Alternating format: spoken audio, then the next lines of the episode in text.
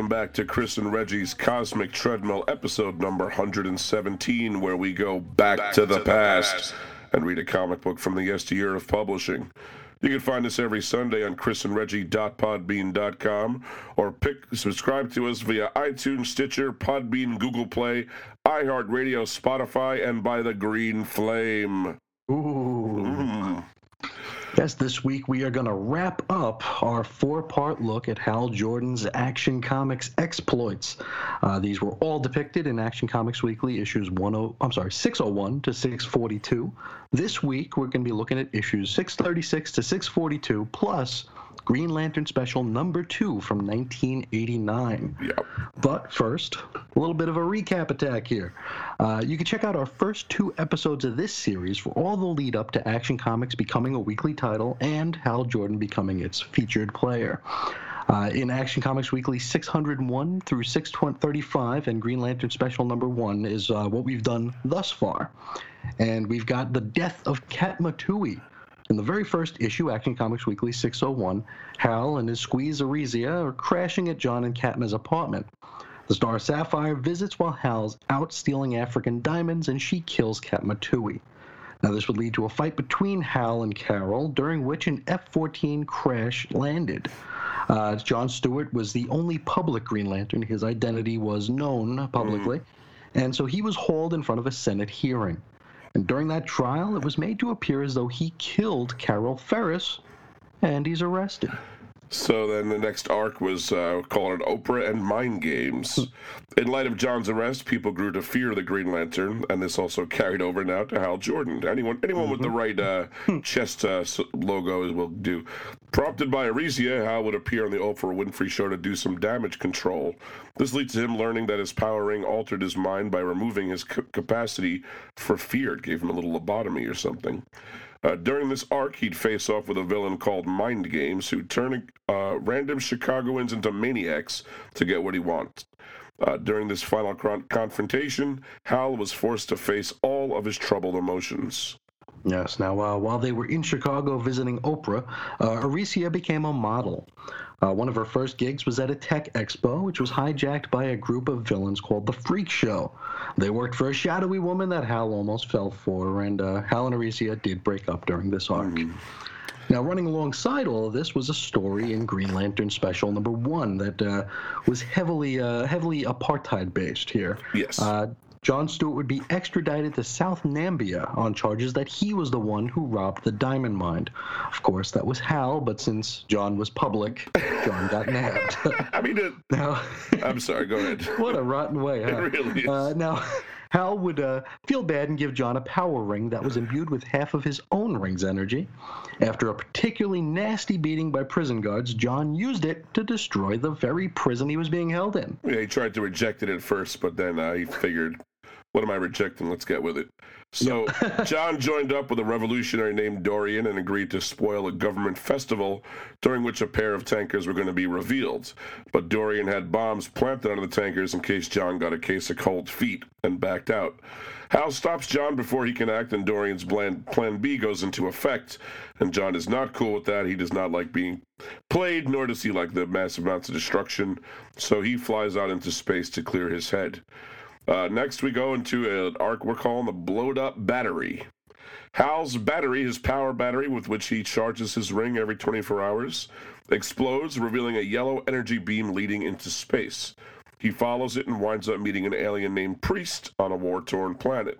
Hal intervenes during a peace summit to ensure the warring factions make nice, and they decide the enemy of my enemy is my friend, and they vow to kill Green Lantern, but they vow to do it together, and that's what counts. Yes. That the, the friendship forever. That's right. Uh, Hal, you know, job well done. He heads home and he crosses paths with a wooden shrine. He helps it land in Big Trees, California, so it might repair itself. But it turns out the passenger of this shrine is a pretty dangerous dude. Captain Adams stuck his nose into the proceedings and quarreled with Hal for something like 25 it issues, felt right? Like that. it yeah. never Well, ended. on and on and on. Oh, same thing over and over. Uh, now he finally steps aside and lets Hal take care of business. Only once back in space, Hal is snapped up in a warp where he meets Lord Malvolio. He and Malvolio fight, during which Hal's power ring is destroyed. Hal still manages to defeat Malvolio and even steals the big guy's ring so he can make it home, which is exactly what Malvolio wanted to happen. Mm, Oh. Isn't it? Now that brings us right up to now. The next issue, Action Comics Weekly number 636, January 24th, 1989. No Green Lantern feature. Hmm. The next week, Action Comics Weekly 637, January 31st, 1989. No Green Lantern feature. Action Comics Weekly number 638 on sale February 7th, 1989. No Green Lantern once again. But then on Action Comics Weekly number 639, that was on sale February 21st, 1989, uh, because it had missed Valentine's Day cover date, which would have shipped actually shipped between the week between Christmas and New Year's. And this was a time that DC, I think Marvel would also take off back in Back the in day, the right? day, yeah, do that. probably. Now, now they trickle out like two or three comics you don't want to read anyway, but there's something. but there is something Uh, There in the is ship. something there, but on in uh, for Action Comics Weekly number six thirty nine, there was no Green Lantern. No, no. Action Comics Weekly 640, February 28th, 1989. Still no Hal. And then Action Comics Weekly number 641, March 7th, 1989. Yet another no Hal Jordan feature. Wow. But we do come to Green Lantern Special number two, 1989 cover date. This one does feature Green Lantern. Go figure. Uh, a special Green Lantern. Now this uh this story is called The Invincible Foe. It's by James Owsley, Dan Raspler, and M.D. Bright. And uh, we've covered uh, at least two of these guys Right. a lot, so we'll uh, we'll truncate as much as possible. Uh, James Christopher Owsley, born June 30th, 1961, in Hollis, Queens. We now know him as Christopher Priest. He entered comics as an intern at Marvel in 1978 and then joined their staff at their editorial staff in 1979. He is the first African American editor in the comic book industry. He'd assist Larry Hama on the Conan titles, and he made his professional writing debut with the first issue of the Falcon miniseries. That, that series ran four issues, November 1983 through February 1984 cover dates, and he would go on to be named the full editor of the Spider Man comic line from 1985 to 1986. Professional and personal disagreements eventually led to his leaving Marvel editorial. Priest continued writing for Marvel even after Jim Shooter's departure, but he felt things were too tense there to keep soliciting work. His writing tenure on Power Man and Iron Fist concluded with number 125 that had a September 1986 cover date. Then, a pair of stints as writer of Green Lantern and Action Comics Weekly, but you already knew that. We've been reading that now for four. this is the fourth week, so that's this is where you ended up. Dan Raspler was born during the 20th century. We are pretty sure he hmm. served as an editor for some titles, including JLA, Batman, Action Comics, Detective Comics, and many, many more. His first job was on Green Lantern Special Number One, December 1988, by Priest and Todd Smith, edited by Raspler. Raspler under Denny O'Neil, and he'd provide the plot assist on Green Lantern Special Number Two. Must have done a good job. Yeah. Uh, while we're here, Dan uh, co-designed the game uh, Space Cadets Away Missions for Stronghold Games, released in 2015, and he's the cousin of writer Chris Chris Claremont's current wife, Beth Fleisher. He'd also co-create Young Heroes in Love, which you can hear all about in Cosmic Treadmill, episode 87, available in the archives. we don't really get to nod to that one very No, often. but so. while, while we get the chance, sure. Absolutely. Uh, across the table from both those gentlemen, Mark D. M.D. Bright was born in 1955 and he grew up in Montclair, New Jersey. Graduated from the Pratt Institute with a Bachelor of Fine Arts degree in 1974 His earliest work was a three page story in DC's House of Mystery. This was in 1978. His first regular gig was penciling the Falcon limited series for Marvel, which, as we just mentioned, was written by Jim Owsley. Bryce would have, Bright would have runs on Power Man and Iron Fist, Iron Man, and this very Green Lantern feature in Action Comics Weekly, and also, I guess, Green Lantern Special Number Two. That's right. Uh, now we open deep in space, and all eyes are on a large red robot, which we know is is known as a Seeker. Uh, it's not exactly clear when this story occurs. It might just be when Hal is leaving Malvolio and Priest Sector, which uh, we discussed last week. the Seeker says, Attention, alien vessel. I am Seeker. Query, where is Green Lantern? Now, when the bot doesn't receive the answer at once from this armada, it blows the entire thing up. Whoa! The Seeker strikes with great ease and totally without mercy. It uses the merest fraction of its power And the Seeker flies off to continue its mission. to kill Green Lantern. And uh, just in case we aren't sure who Green Lantern is in this case, we get a quick primer via some video monitors. Green Lantern is, of course, Hal Jordan, the uh, man responsible for blowing off the roof of a certain arena a little while back during some would be peace talks. Yeah, Hal goes, Now, are we going to coexist amicably, or are we going to coexist amicably? That's not really giving that much of a choice, is it? We said that last week. Yeah, that's kind of a line of his, doesn't he? He does that a lot. Uh, the video monitor belongs to Janelle, that yellow alien we discussed last week, the one with the horrible Dusty Rhodes voice. Now, he is contacted via video phone by his new bestie, Hedron. Hedron says, Blaster Janelle, I know you're there. Answer. Yes, my old friend, what can I do for you, Hedron? The Seeker, Janelle. It is out of control. We must recall it immediately. Ah, so the Seeker must be that ultimate weapon they discussed creating. I get quite a weapon. The nerd, I guess it does just shorten Armada, though, so that's something. yes. Uh, Janelle plays along with the conversation, but he has no designs on deactivating that seeker.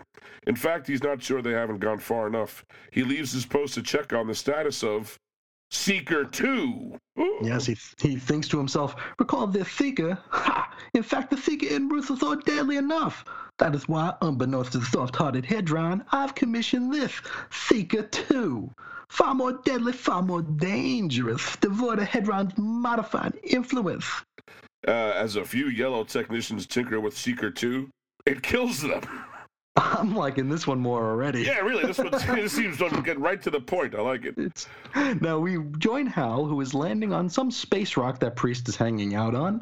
Uh, he is still looking for that wooden shrine. The what? Oh, yeah, right. Oh, that thing. Yeah. Yeah. Now Hal says, "Not a sign of it, Priest. I've searched high and low for that alien shrine I was chasing before Lord Malvolio snatched me into this space sector." And Priest says, You have done your best, Hal Jordan. No being could ask more of you. No, that's what we in the biz call sweeping it under the rug. Exactly. We're never going to hear about that thing again. Now, Hal questions whether or not he's done enough, and he reflects on how the Guardians of the Galaxy chose him and gave him an awesome Wait, wait, wait, uh, responsibility. the uh, the Guardians of the what now? the Guardians of the Galaxy, you know, the little blue dudes. I thought those are the uh, the fellows from Marvel. You know, they got a they got a talking raccoon on the team, right? In a, in a tree. Nah, you is? gotta, you gotta be mistaken. There were three editors on this book. They can't all be wrong, could they? Yeah, you're probably right. Yeah, yeah, they wouldn't make that kind of mistake.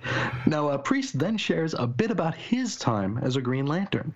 I became one with the green force and transcended many of the pitfalls you must now face. I became the greatest of all Green Lanterns. Also, the humblest. Until the day I challenged the Guardian's wisdom and was banished to this asteroid. Hmm, I wonder if that'll come up again. Probably not. Yeah. no. Uh, days later, Hal is back in Coast City, hard at work in a Ferris flight simulator. He's interrupted by a dude called Hawk. Yeah, Of goes, course. Hal Jordan, just got a love letter from our lawyer. Seems the airline that contracted us to test out that prototype jet a while back got their nose all out of joint about that blowed up engine. Newsflash, flyboy, they're blaming you. Is what is he an airplane mechanic now? What's what is that about? Yeah, I mean, if we're not mistaken, he just flies the thing, right? I mean, really now? You know, if he if he like ran it into a mountainside or something, sure, blame him. But yeah. Engine failure engine would, would be in that. That would not be a human failure, I would think, unless Or, or someone who turns a wrench. I mean, maybe he dropped some Cheez Whiz in there. I don't know. We don't know what happened. So that hap- that I, I spilled soda on my Nintendo. that'll do it. You know, that'll knock it right out. Now, either way, Hal's on this fella's S list, and he is booted from the sim. Uh, he heads into an office and chats up his quote best friend Chip, and that's of course not the squirrel. They're best friends now. Wow, they're moving fast. Yeah, they are. Did we just meet this guy like an issue ago, which granted was like two months ago in, in uh, Action Comics Weekly time? Uh, so suddenly they are interrupted by a giant projection of a Guardian. Star Lord or Charlie Twenty Seven? Yeah, yeah, yeah. The Guardian says, Green Lantern, avoid. Report to Oa at once. Bring the boy with you. The boy. Yeah, that didn't age well, you know, when we look back on that. So Hal and Chip head directly to Oa. Meanwhile, the Seeker blows up a satellite because those on board didn't know where the Green Lantern was. You figured the word would be out by now, and they would just lie, right? They'd be Just like, point they'd be like, that away. "Oh, he's uh, a million miles that way," you know. Now, Hal and Chip arrive on Oa and they meet with a guardian of the universe who isn't the old timer. Whoa, I mean, you could have fooled us. They all look the same to it us. pretty old to me, Uh, but all right, fine. now, he has a demand to make of Hal. We have returned to this place to deal with the severe consequences of a Green Lantern's actions. But what what did I do? You are not the Green Lantern of whom I speak, Hal Jordan. I refer to a former Green Lantern. I refer to Priest. You are hereby ordered to kill him. Hal is not digging that idea. He says, "Forget it. I'm no murderer. Oh? What of Sinestro, Bubala? That that that was that was different. Kinda, but not really. You Yeah, there was a corpse, right? you still killed them, uh, you know, by the order of the Guardians. So yeah, uh, that was the whole crew was involved, though. You're right. That wasn't Yeah. just Hal. And so the Guardian raises the stakes, a binding chip in an emerald construct tomb of sorts. What are you doing? Let him go, or or so help me." I fear you may already be corrupted by priest's influence. This this is why it is incumbent upon you to deal with this crisis. A Green Lantern cannot allow personal prejudice to influence his judgment. In your hands is a great responsibility. That responsibility is not limited only to your friends. That is specifically why your young friend's life is now in jeopardy. This is no, not only a test of loyalty, but one of character. For the greater good, Hal Jordan, Priest must die. That, that's kind of how I figure Julius Schwartz sounds. In, I'm trying. before. I'm Yeah. trying. I really, I'm not. It's perfect. The voice, you know, I'm, I'm having vo- vocal troubles, but I'm doing what I can. now Hal heads into space in order to track down Priest, hopeful that together they might find a way around actually killing him. Along the way, Hal is blasted in the back by the Seeker. Yeah, come on. Which I mean, come on, Hal. I mean, what the one thing Malvolio told you: never show your back. The Seeker says, Attention, alien creature. I am the Seeker. Query, are you Green Lantern? Hal thinks to himself, if I say yes, do I get a prize? Come on now. I think we all know the answer to that right there. I, I just blasted you in the back. Is that a prize? Uh, you know, come on now. This isn't this isn't a friendly conversation you have. No. So Hal dodges the Seeker's blast and distracts it enough so that it gets bashed in the face with an asteroid. They sure don't make sentinels like they used to. Yeah, Oh, well. they used to just go after the mutants. I think so. uh, soon, Hal arrives at Priest's Rock and explains the situation. So, uh, what's my next move, Priest? I suggest you do as the Guardians ask. What? The Guardians are not incorrect, Hal Jordan. They are far wiser than we. They are aware of forces and balances that our minds cannot begin to comprehend. Just as I am far more evolved than you, Especially in the humility department, right? so are the Guardians infinitely further evolved than I. Hal decides, screw it. He's not going to kill Priest. Just then, the Seeker returns. Hal blasts the bejesus out of it, and when he examines its remains, he's surprised to see that the Seeker appeared to be repairing itself. This thing is repairing itself, modifying its design to immunize itself against whatever defeated it. The thing learns from its mistakes. Wish I were that efficient. So do we all, Hal, really. Come on. Yes. Uh, and so Hal blasts the smithereens. Thinking the danger has passed, Hal goes to walk away, and then he realizes that the Seeker's remains have turned Yellow. The essential element of this seeker's construction, its soul. It's made of gold, a yellow metal. My ring can't affect it. No, wait a second. I thought he was wearing Malvolio's ring. Who? Uh, right, never mind then. Uh, the Seeker begins rebuilding itself again, and this time Hal just can't just blast it to bits. Meanwhile, Janelle and Hedron are chatting via video phone. The Seeker is obviously out of control and must be recalled immediately. I could not agree more, friend. Please come right over. I'll send someone to greet your shuttle. And it's clear at this point that Seeker 2 is fully operational. Mm-hmm. We rejoin Hal as he's being choked out by original recipe Seeker, but it's not going for the kill. And, and I'm picturing like Hedron and Janelle playing like that mystery date board game. Yeah, You know, like he's just flipping the head, the faces down. Yeah. yeah, they have the, the fake plastic phones, just having a Right. good old slumber party. Uh, now, Hal, like we said here, Hal is uh, being choked out by the Seeker, and he thinks to himself, My ring's force field is buckling. Hard to breathe. Wait, this thing can destroy whole space armadas. Why is it taking so long to strangle me? And then suddenly a video monitor opens in the Seeker's chest, and on it is Janelle. The fact that you're seeing this pre recorded announcement means you're about to die, Green Lantern. Hal assumes that the yellow geek just wants to rub it in a bit before the Seeker pops his head like a grape. What Janelle didn't realize, though, is that while the Seeker itself may be yellow, the video monitor most definitely is not. and it gives Hal the perfect, uh, well, only opportunity to blast the bot once more and escape. Poor Janelle, hoisted by his own petard. Yes. Uh, elsewhere, Janelle and Hedron are reunited on Celsia 6. Greetings, Hedron, most valued of my many, many, many, many, many friends. Janelle, your friends are few and far between, and I am comforted to know that I am not among them. That's cold, bro. Yeah, really, shit. He came out to meet your ship. Now, uh, back in space, Hal is once again tracked down by the Seeker, and this time it's armed with like this giant bazooka. It's like for like some of the Incredibles, like this robot chops at Acme or something, along with Yeah. Wile E. Coyote. Uh, the bot takes aim and unleashes a payload in Hal's direction with a Zion. The blast misses Hal and hits the moon behind him, shattering it into teeny tiny pieces. Yeah, Hal thinks the moon. That thing destroyed its own planet's moon. Without the moon's gravitational balance, Celsius 6 will be ripped apart by natural disasters. Floods. Gotta round up the debris, keep it from raining down on the cities. As Hal gets to work doing just that, guess what? The Seeker blasts him right in the back. he thinks, stupid, turning my back on him. You really did not learn a damn thing from your meeting with Malvolio, did you? He told him, he told him one thing. Literally, uh, he's already it happened three times anyway. Now, Hal finally recovers, and knowing that Janelle was behind its creation, he heads to the Yellow Dude's HQ. And so we jump to that HQ.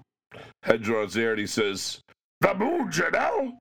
The Seeker has destroyed your very own moon? Are you insane? Janelle ain't about to hear none of this, and so he takes Hedron into the next room over, where he is introduced to Seeker number two. Uh, by now, Hal has made his way inside the compound, and he's hot on the trail of Janelle. And so Janelle seeks uh, six Seeker number two on him. But first, a giant golden fist punches through the facility, grabs Seeker 2, and crunches it into scrap. Outside, it is OG Seeker, and he is huge. This is the way brothers are. It's just you know, that's the way it's going to be. The Seeker says, Attention, world leader. I am the Seeker. Query, where is Green Lantern? Janelle responds with a gulp. I, I do not know. And with that, the Seeker blasts Janelle into atoms. Mm-mm. All that's left now are Hal and the Seeker, the latter of whom is nearing Galactus-sized proportions. Uh, Janelle's pre-recorded speech plays again, which gives Priest enough time to enter the scene. Yeah, Hal notices and goes, Priest, what are you? Your young companion's life hangs in the balance, Hal Jordan. You must settle this business with the Guardians. Priest, I'm not sure if you've noticed, but I'm a little busy right now. Yeah, really. I mean, maybe maybe the death and carnage. Maybe. A, give me your ring. The Seeker has been programmed to destroy the Green Lantern. What if the person it seeks no longer exists? And with that, Hal's ring flies over to Priest, and the Seeker depowers. Wait a second. What I, I, I know. was it? know, Was it looking for the ring or Hal? Uh, But the ring's still there. And right? Hal's still there. So what is the problem? here? Everybody's still there. Uh, like uh, then priest like puts a little hoodoo on it, and the seeker floats away Wow. into a uh, nearby convenient, Oh. nearby black hole. I don't know.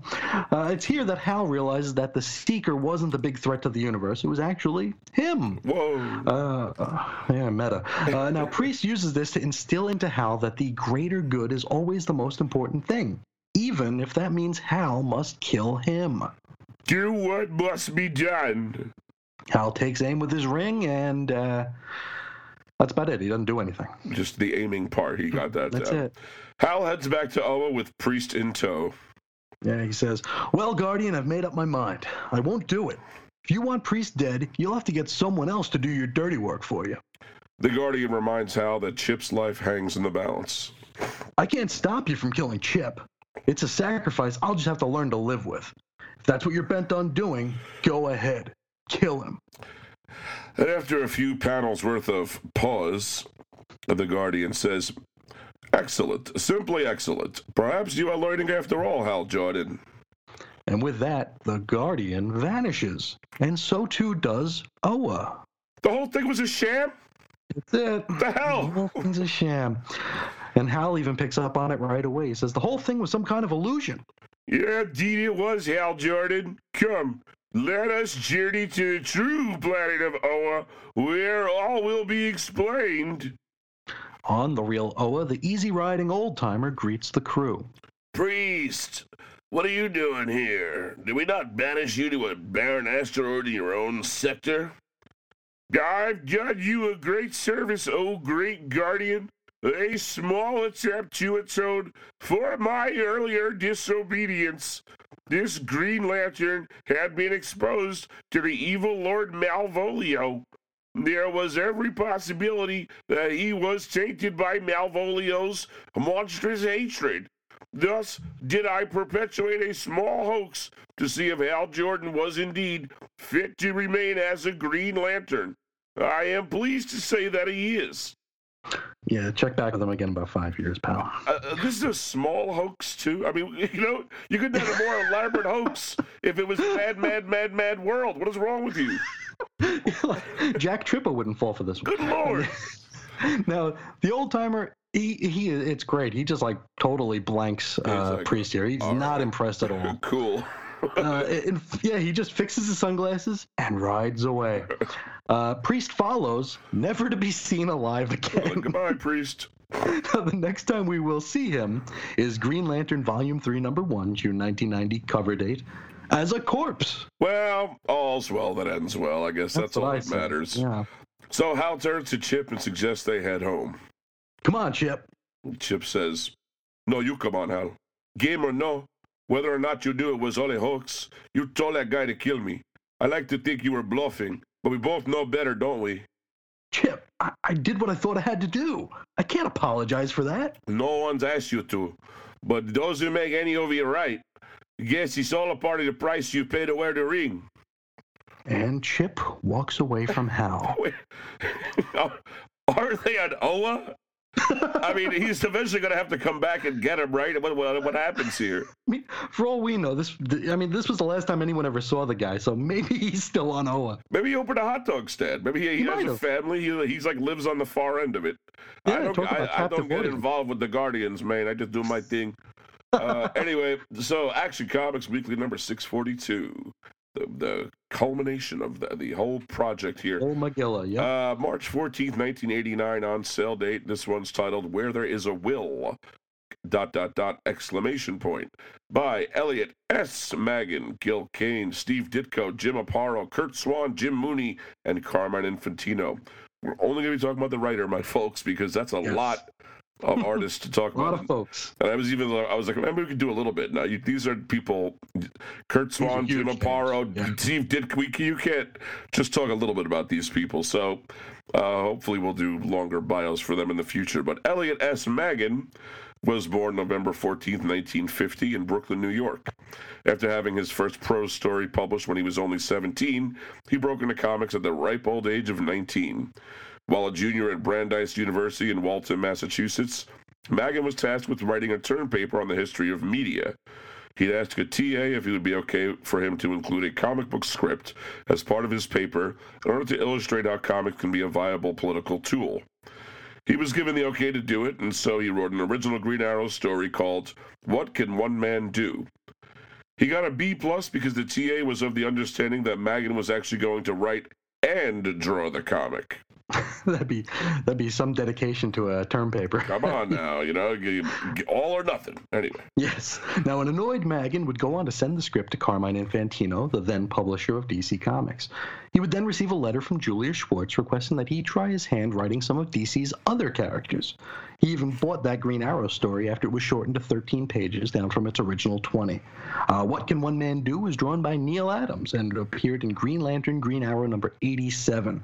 Had a cover dated December 71 slash January 72, which is also notable as being the first appearance of John Stewart, uh, the, the feature story, that right. is.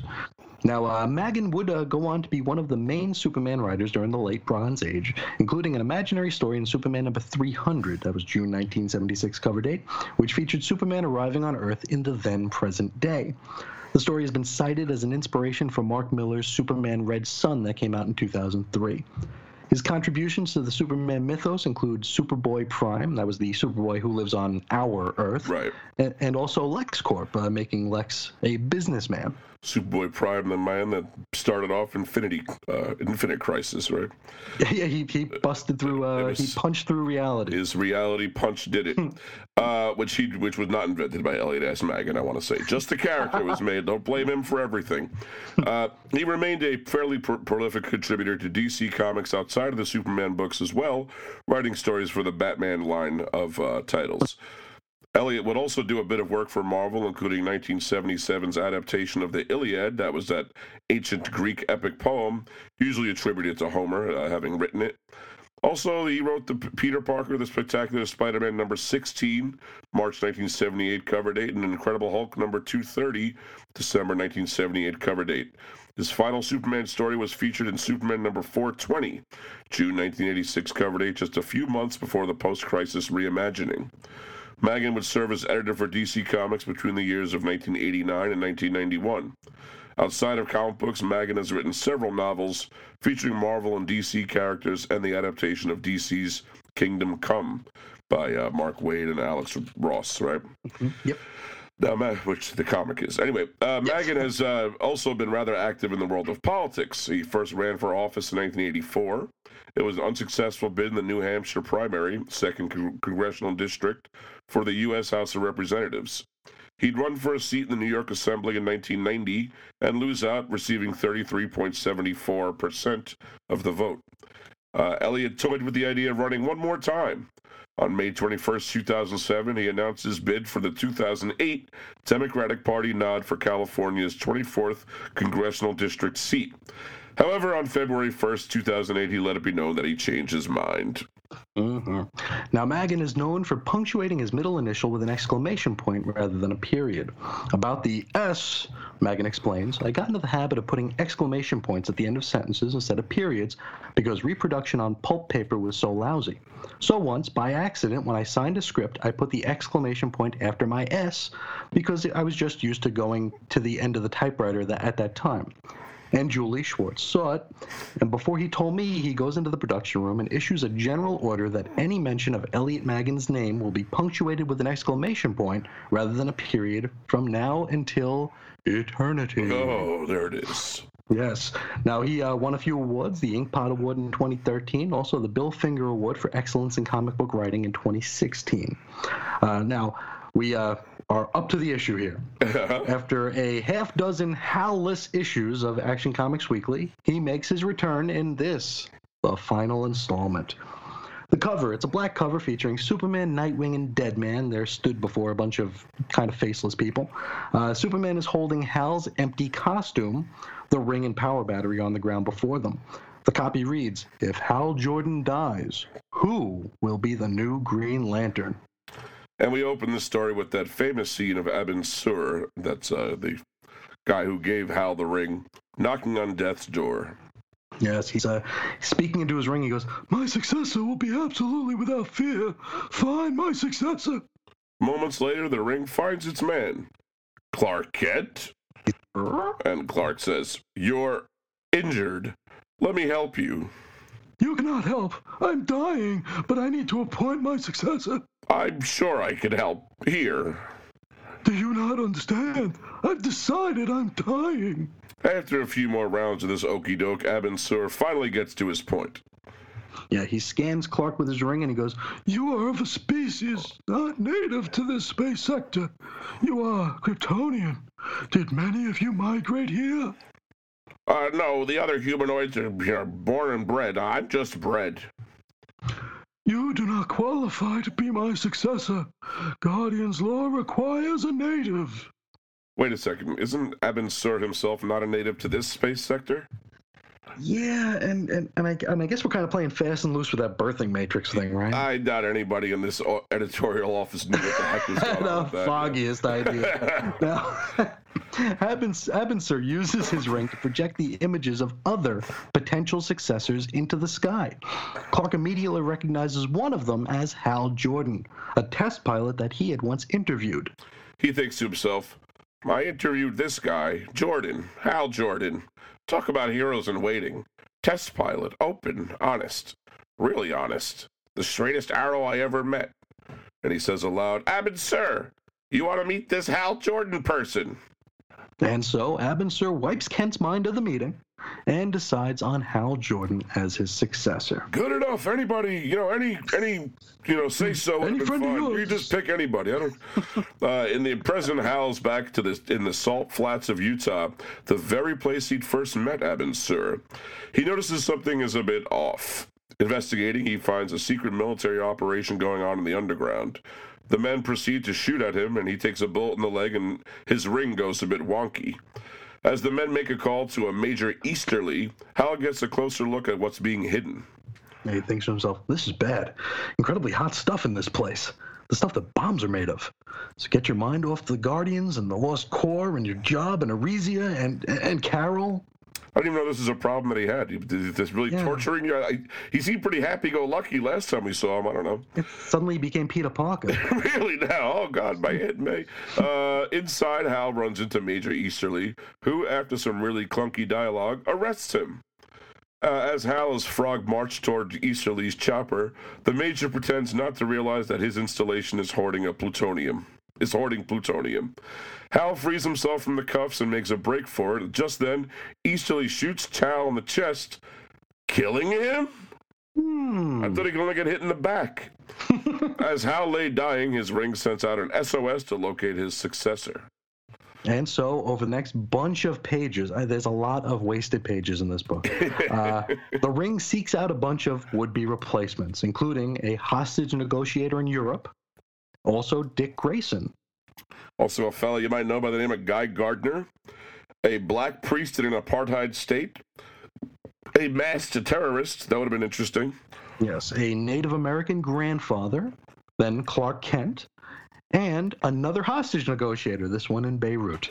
Uh, now, they all appear in front of Hal's almost corpse. The group is then joined by Dead Man. He speaks to Hal's spirit and he tells him that he has a choice to make. And he's not talking about picking a replacement, but choosing whether or not he's going to die. You can say yes or say no. Uh, now, Dead Man is pushing for him to just accept it and die, uh, lest Hal becomes stuck like he has. Clark Kent would pipe up for the opposition. Deadman says, Look, Lantern, I got no axe to grind. You can't give me your ring, but I've heard about you. Been going through some tough stuff lately. World coming down around you. It's hardly like you'd be afraid of death like some guys, right? Don't get caught like me. And then Clark says, Excuse me, but I couldn't help overhearing you. For um some reason, I'm speeded up to the time dilation you mentioned. Uh, that doesn't affect me either. Oh, yeah, Hal and Deadman can see each other due to some time dilation hoodoo. So, Sure, good enough, yeah. there's that. Clark says to Hal, I'm Clark Kent.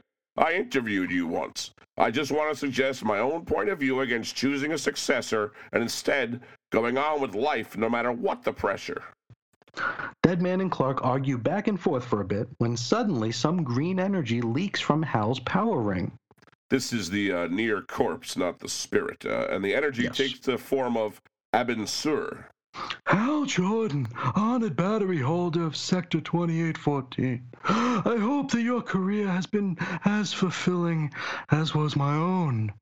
I hope this, but I doubt it. Jeez, what, why? What a mean thing to say. Right? Uh, Hal A- Abin reveals that when that he has a response pre-programmed into the ring to pop up when Hal is dying, and I guess break his chops a little. Y- Yeah, to twist the knife. You know. He also chats Hal up about his self-doubt, which, if we're being honest, Mind Games did a lot better. It was much more entertaining anyway. Oh, you can say that for sure, yeah. Hmm. So now, Dead Man walking alongside Hal says, Hey, Lantern, listen up. And Clark says, No, Green Lantern, listen here. Here's how things go things get born, grow, make their contribution to the way things go, and die. Which is all the more reason to make as great a contribution as you can. Which is all the more reason not to screw around with the way things go like I did. The way every hero type who cheats death on a daily basis starts to do after a while. I resent that, dead man. On whose behalf, reporter Clark Kent? On behalf of, well, of all of us here, that's who. With that, Hal has had enough, and his spirit returns to his body, and he pulls himself off the ground. So he has chosen life. Uh, Yeah, all or of his he just got annoyed out of death. That might He's be like, the other way. please stop. he, yeah, he couldn't plug his ears if he was dead. now, uh, all of his would-be replacements vanish, and they return from whence they came, which totally eats up another bunch of pages while they're at it. hey, They- convenient that. This, this was like a 15-page story stretched into 600. Wow. Uh, so Hal, alive and kicking, confronts Major Easterly, and they have words. Boring and kind of contrived words, but words nonetheless. Bottom line, Easterly is too high up on the food chain for Hal to do much about. And so he checks in with the Honorable Jerome R. Medawar, who might have been a person that actually existed. Yeah, we couldn't find if it. There are people named that on this planet. What a good We don't know if it was actually Oh, a judge in Utah. Oh, goodness. Hal goes, Judge, I believe in the law. I've fought for it all my life. and Judge Medawar says, Now, see here, Lant. And just and today, Your Honor, we're gonna make it work. Now, you can't just parade in here with your mask on and tell me to swear out a warrant against a highly decorated officer who's. Who's committed crimes against humanity, not to mention against me. Listen, you've got a reputation as a real straight shooter, Judge. A good politician is more like it. Give me that ID and let's see what's in the system on this turkey. I didn't know you swore out warrants. I didn't know that either. I didn't I like that. I'm going to use that in uh, in my vernacular from now on. I'm going to swear out things. Uh, now, after the judge does a little bit of searching, Want it straight, Lantern? This guy's a heavy hitter. I do this thing and he could have me assassinated. Your Honor, then you will have my personal protection on my honor. Wow, only like six out of ten people die on your watch, so that's great. I wonder if he gave that same one to Katma Tui, Yeah, know? she was one of those. Sorry, didn't work that one. And we close out this issue and the era with Clark Kent, who is visited several times over by Deadman, who is inhabiting the bodies of several of Clark Kent's co-workers. They walk past a movie theater advertising Fatal Attraction. And there's a man on a ladder removing the letters until all that's left is action. Dead man says, "Ah, you can have it, big guy." Clark winks at the reader. Do, do you get it? Do you get it? Uh, uh, I think so. What if they were watching uh, Terms of Endearment? Would the would the series be called Dearment Weekly or after that? Dearment Comics? And also, I'm curious to know, Chris, how much did your interest in this story evaporate the minute Dead Man showed up? Oh, quite a bit. It I would say it went it went from like the needle just just tanked. It went right back into the into the rest position. The, the only thing worse is if they could have brought like the Phantom Stranger, The Phantom Straight, the Spectre. You these, are, these are not your favorite. yeah. You don't like the undead No. guys. I've noticed. You No. find them a little on the I'm- uh, I'm tepid side. anti-undead. Yeah, you like the living folks. So, no stakes. No stakes. yeah. right. uh, so uh, that's it for the Action Comics weekly series, but we do still have plenty more to talk about. The letters page in this very issue includes a missive from editor Mike Gold, who says, "Okay, here's the story." Action Comics Weekly required the most work I've ever seen done on a comic book.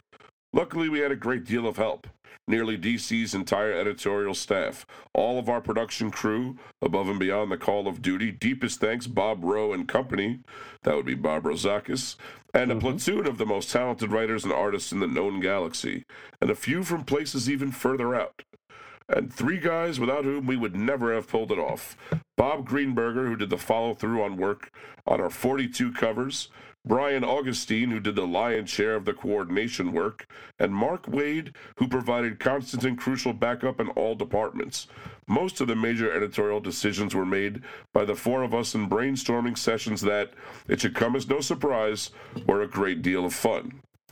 Releasing 42 comics, all 48 pagers, in 43 weeks, DC doesn't ship comics in the week between Christmas and New Year's, is a major feat, and one of which we're quite proud. The sales on this series were quite good. Not as good as we might have hoped, but certainly more than sufficient to continue publication. I wonder why they didn't do just 10 more issues to make it a clean year. You, you think, know? but I, I think they probably really had to pull the plug, to be honest with you. I think so. So he continues. So why is this the last weekly edition? I'm glad you asked. You've probably noticed DC has had some problems meeting its on time shipping schedule. This has been the result of an incredible number of reasons. Chief, chief among them are unwillingness to drop 100 out of continuity fill in issues by fill in writers and fill in artists at the drop of a hat. We've been working real hard to put, uh, put the entire line back on schedule, and it is clear we cannot do so while operating under the pressures of producing a 48 page weekly. We're going to stop, catch our breath, and slowly but surely come out with the same quality material, but in different forms. And yes, we've got a new anthology in the works. The success of ACW, such as it was, told us there is a place for an anthology comic. In addition to the new anthology title, here's what's to come out of action. First, Blackhawk premieres in his own title, labeled for mature readers, responding to comments received in this column. Marty Pasko and Rick Burchett continue on the series, and the first issue will be out in about two weeks. And that's Blackhawk would wind up would wind up running 16 issues from March 1989 to August 1990 cover dates. Uh, Mike Gold continues. Green Lantern will next appear in an all-important prestige format miniseries, followed by a new monthly title just in time to celebrate Hal Jordan's 30th anniversary. Now that prestige format miniseries wound up being just a regular format uh, comic uh, miniseries called Green Lantern Emerald Dawn.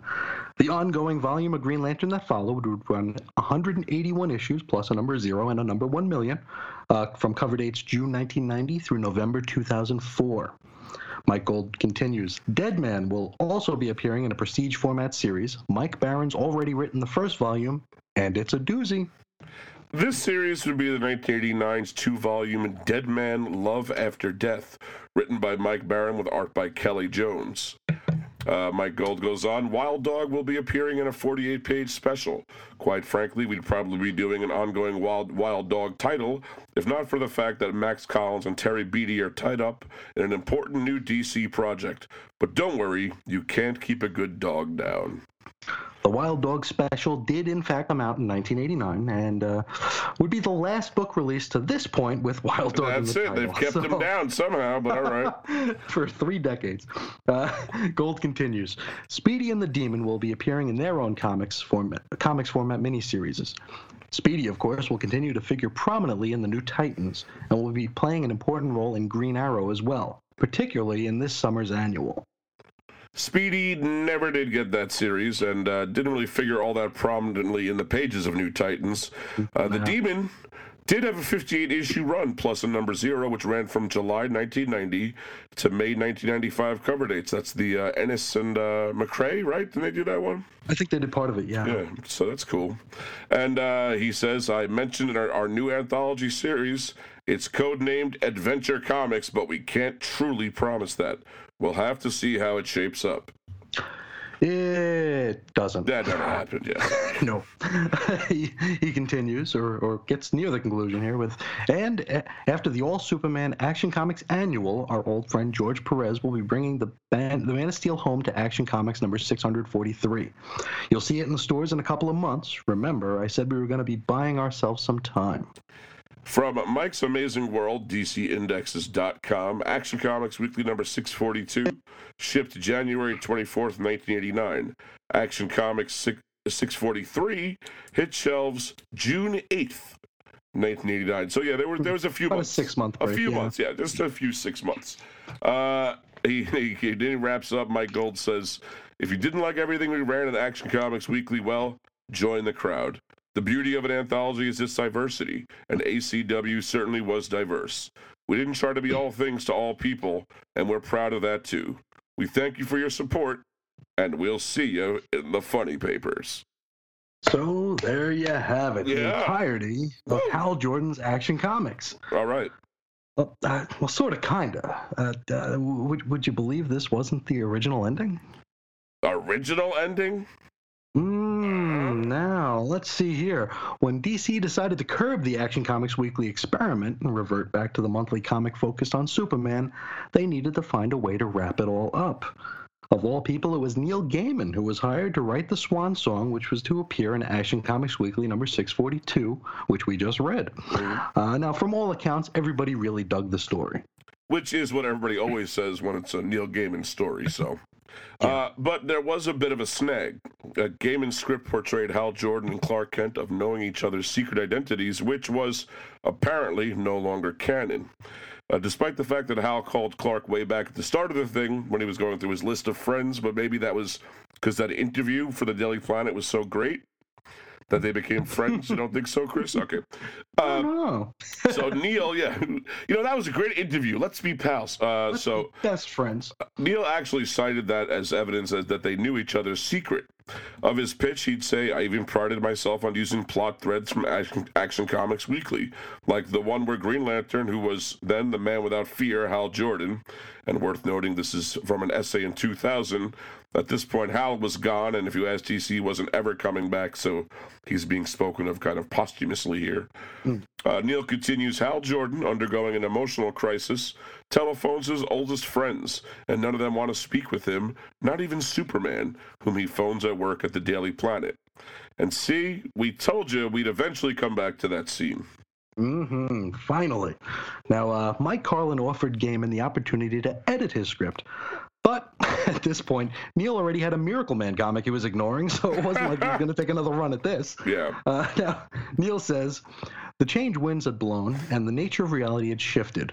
It had been decided that too many people knew Superman's secret identity. It wasn't special anymore.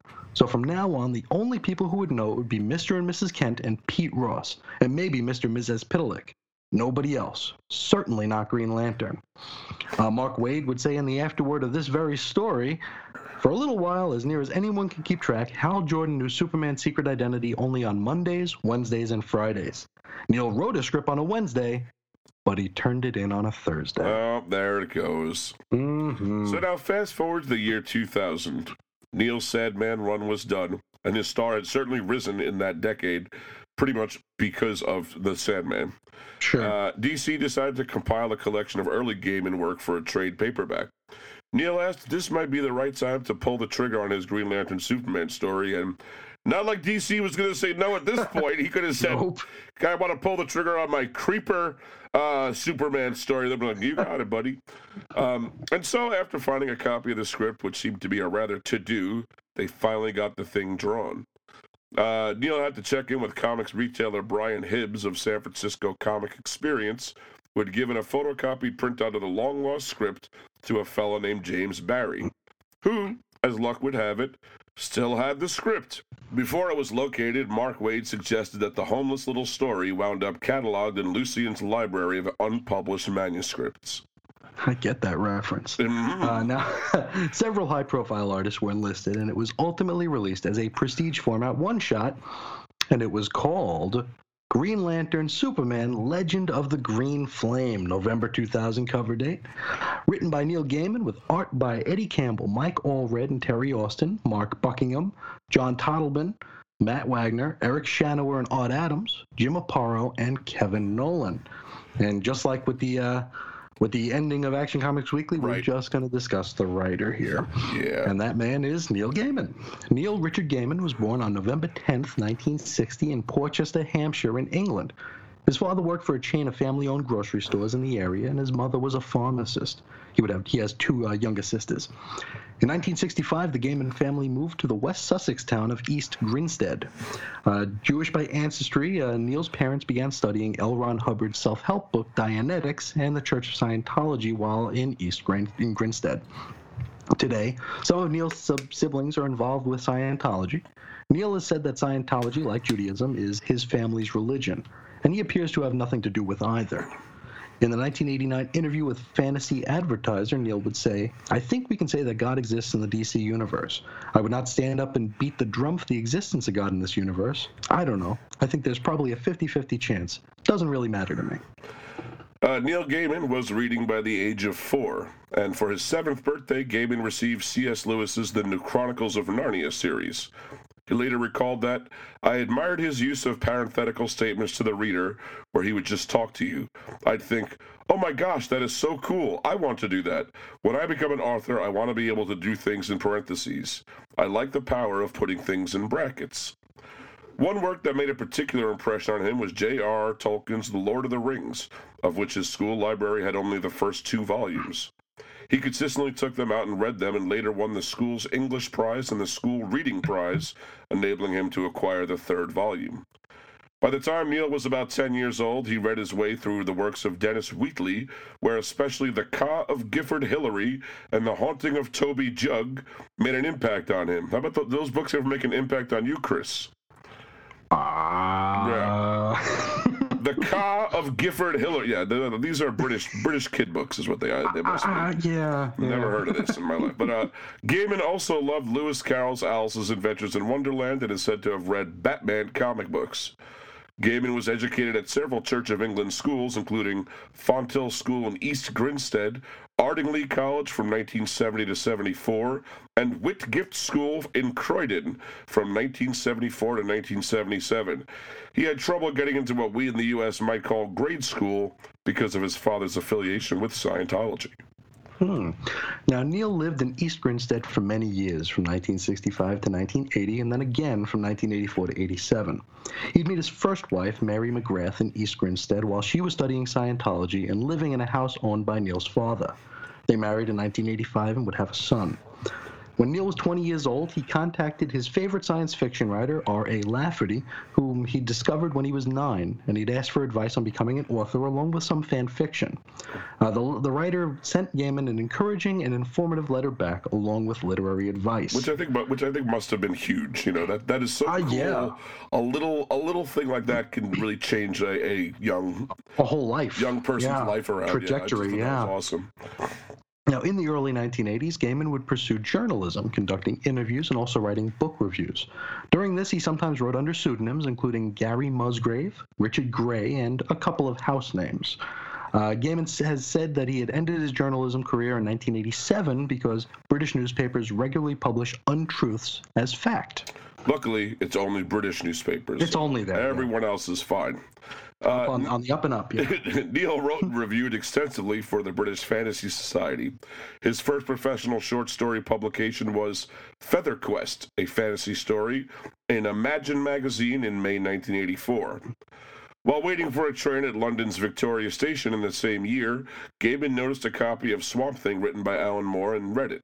He'd later write that that was the final straw. What was left of my resistance crumbled. I proceeded to make regular and frequent, regular and frequent visits to London's Forbidden Planet shop to buy comics. That same year, he wrote his first book, a biography of the band Duran Duran, titled Duran Duran: The Book, published by Proteus Publishing Co., as well as Ghastly Beyond Belief, a book of quotations he wrote with Kim Newman, published through Arrow Books Limited. Of the Duran Duran book, Neil Gaiman told The Telegraph in 2015 When I was about 22 and a really young writer, I had a phone call from a publisher saying, Would you like to write a rock and roll biography for us? I said, Absolutely. I could write about David Bowie or Elvis Costello or Lou Reed and the Velvet Underground. They said, Oh no, we know the books we want written. Would you like to write about Duran Duran, Barry Manilow, or Def Leppard? And Yikes. Neil chose Duran Duran based on the fact they had the shortest back catalog and therefore would require the least audio research. there you go. Now, after this, Gaiman was offered a job by Penthouse magazine, which he would refuse. In the late 1980s, he wrote Don't Panic, the official Hitchhiker's Guide to the Galaxy companion. That was from Titan Books, 1986. And following this, he wrote the opening of what would become his collaboration with fellow England author Terry Pratchett on the comic novel Good Omens. Neil's first published comic strips were four short uh, Future Shocks for 2000 AD in 1986 and 87. After forming a friendship with comic book writer Alan Moore, uh, Gaiman would start writing comic books, picking up Miracle Man after Moore finished his run on the series. His first work with the character was seen in Eclipse Comics' Total Eclipse number four, and then he began his run proper with Miracle Man number 17, June 1990 cover date.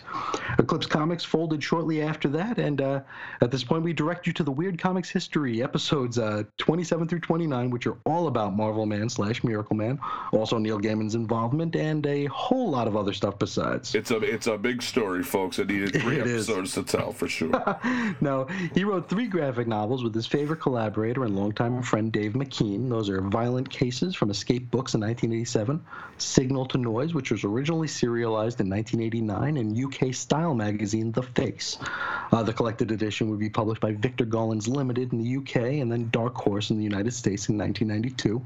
And also the tragical comedy or the comical tragedy of Mr. Punch. That came out in Gollancz in the UK, but Vertigo in the US in 1994. DC Comics hired Neil in February 1987, and with McKean, he produced the three issue limited series Black Orchid, uh, December 1988 to February 1989 cover dates. This changed the character radically, connecting her with the Green of Swamp Thing fame and the occult. Gaiman produced two stories for DC's Secret Origin series in 1989 a Poison Ivy tale drawn by Mark Buckingham, and a Riddler story illustrated by Bernie Mireault and Matt Wagner. And when we, we put this in context with him having written that last story for Action Comics Weekly, that's what he was doing at the time. They were just putting him Yeah. on things, you know, like they were like, Sure. we, we need someone to write this. Here's a guy who can do it. And his uh, star has not yet risen, but Yeah. Karen Berger, who later became head of Vertigo, read Black Orchid and offered, offered Gaiman a job to rewrite an old character, the Sandman, but to put his own spin on him. And from January 1989 to March 1996, he did just that. This led to many new characters and spin off series, which we can talk about when we actually do an issue of Sandman on the show. It should suffice to say the Sandman is what made Neil Gaiman a literary star, not just in comic books either. Uh, Oh, Neil, yeah. Neil was supposed to take over Swamp Thing after Rick Veitch, but when DC censored Rick, which is a story we have told before, Gaiman withdrew himself from the series. In 1990 to 1991, Gaiman wrote The Books of Magic, a four part miniseries exploring the magic corners of the DC universe, and that led to an ongoing series that had quite a number of issues. I didn't we didn't write down how many, but uh, that was written by John Ney Rieber or Reber. Yes. One of those, yes. Yeah. Now, in the mid 1990s, Neil created a number of new characters and a setting for a short lived comics publisher called Tekno Comix. Uh, though he never wrote any of them, but his name was on, It was on the covers. on every cover, so people, uh, some looky loos would grab them and then be very disappointed. Uh, in 1996, Gaiman wrote a semi autobiographical story for Ed Kramer's anthology, Tales of the White Wolf. That was from White Wolf Publishing. That same year, they co edited the fiction anthology, The Sandman Book of Dreams, and that was nominated for a British Fantasy Award. Uh, the jacket image is by, is by Dave McKean. And uh, all of that pretty neatly brings them up to the book we're going to talk about right now. And with it, we open with a World War II era prologue. We got Blackhawk and Chop Chop. They're checking out the basement of a destroyed building in Germany. Blackhawk had three separate features during Action Comics Weekly. They ran from 601 to 608, issues 615 to 622, and issues 628 to 634. In the down below, there are several dead bodies. He goes, I don't believe this. Two hours of clearing away rubble and dodging Russian patrols, and you don't know what we're looking for? Chop Chop says, Gas, perhaps? Looks like this guy was wearing some kind of gas mask when he bought it. Now, this would be the body of Wesley Dodds, the Golden Age Sandman. And then, Feathers? feathers. Yeah, down there. Feathers. Those are the remains of Hawkman. Uh oh, and in the rubble, something green. So what do you find, Aladdin? Imagine magic lamp? yeah, maybe. An old Green Lantern. Reminds me of something. I wish I could remember. Hmm. They take the lantern and leave, stepping over Hourman's hourglass on the way out. Now, in the present, Hal Jordan arrives at the Daily Planet to chat up his old friend Clark Kent. Because they know each other now. Uh huh. Hal goes, Hey, big fella. He's going to call him that a whole lot, so yeah. get ready. Clark says, Hal, Hal Jordan, what a pleasant surprise. Hal asks if it's cool if he bends the big fella's ear for a bit. Uh, and as they go to leave, they're cut off by Lois Lane. Lois asks Clark to cover for her at the Maltese Falcons at the Metropolis Museum event. She's got two tickets to hand over, and uh, so Clark and Hal could make a day of it. If you can just look in, Clark, please. If Mr. Jordan doesn't mind. Fine by me, big fella. Okay, Lois, you win. You're a sweetheart, Clark. You too, Mr. Jordan. It starts in 20 minutes, so you better hurry. Clark and Hal cut through the park on their way to the museum, and they catch up and chat a little bit about some of their friends in common. How's Ollie? Fine. Uh, we're still speaking. I can't say I've ever really gotten on with Ollie. He can be kind of abrasive. Yeah, no kidding. Sheesh, I mean, kind of a dick, really, but all right. now, Hal mentions that Ollie and the Bird Lady seem to have a good thing going. And of course, that Bird Lady is Dinah Lance, the Black Canary, yeah. who had a pair of stints in Action Comics Weekly. Those were issues 609 through 616 and 624 to 634. Hal talks about the dissolution of the Green Lantern Corps, and Clark listens but manages to save a cat from a tree while doing so. It all sort of comes down to loneliness for Hal. There isn't a Green Lantern Corps anymore. Okay, I still have my ring, along with two other humans, neither of whom are speaking to me. A giant chipmunk and a sort of furry accident. Oh, and then there's Mogo, but Mogo doesn't socialize. I'm lonely, Clark. And Clark interrupts Hal to inform him that at present, they're being mugged. Egon goes, Take out your wallets and watches and put them on the ground. Try any clever stuff and we blow your faces off. They're all yours. We could do it together. Why not? And so, less than a page later, the would be muggers are locked in an energy construct cage with a great big blinking sign in order to inform any passing police.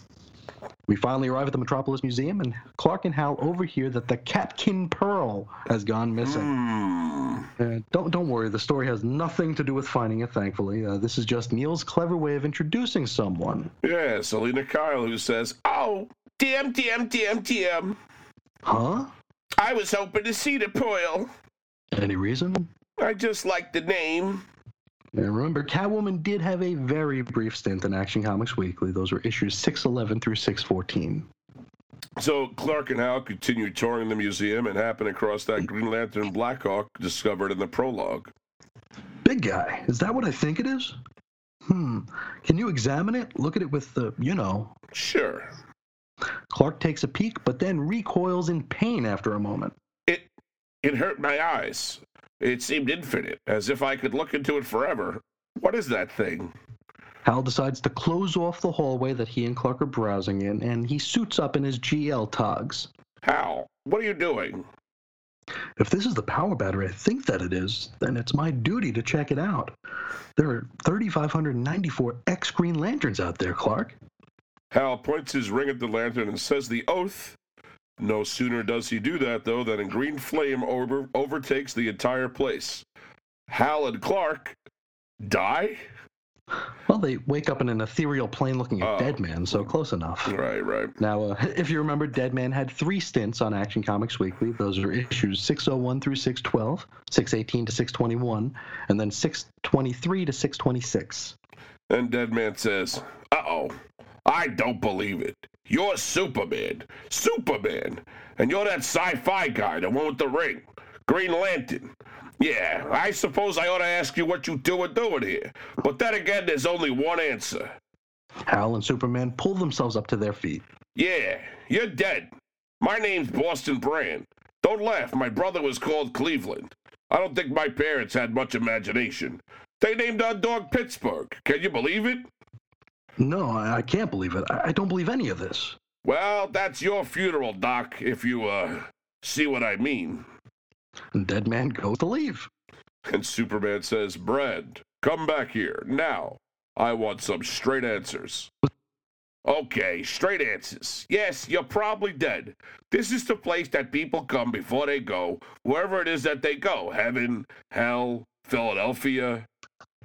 And uh, neither Clark nor Hal laugh at that. It's a tough crowd. Or it might be a crowd of people from Pennsylvania. Cause It's true. Because he, he, he lambasted Philadelphia and Pittsburgh. Like, come on, dude. There are, I other, know, there are other states we can talk about. now, Superman asks some clarification on the uh, probably dead bit. Uh, Brand says from time to time people decline going toward the light, or they get a good enough cardiac massage in order to wake them up. and so Hal decides to try getting them back home by using his power ring. Uh, the one that brought them here in the first place? Yep, that's the idea. Okay. And Hal says it might not work, but it's worth a shot. And Superman says, Fine, Hal, try it. Things can't get any worse. Famous last words. Famous last words, kiddo. Come on, dead man, don't steal our lines. Really? we shift scenes to a boring apartment with boring things in it where a boring man walks, and this is the Phantom Stranger.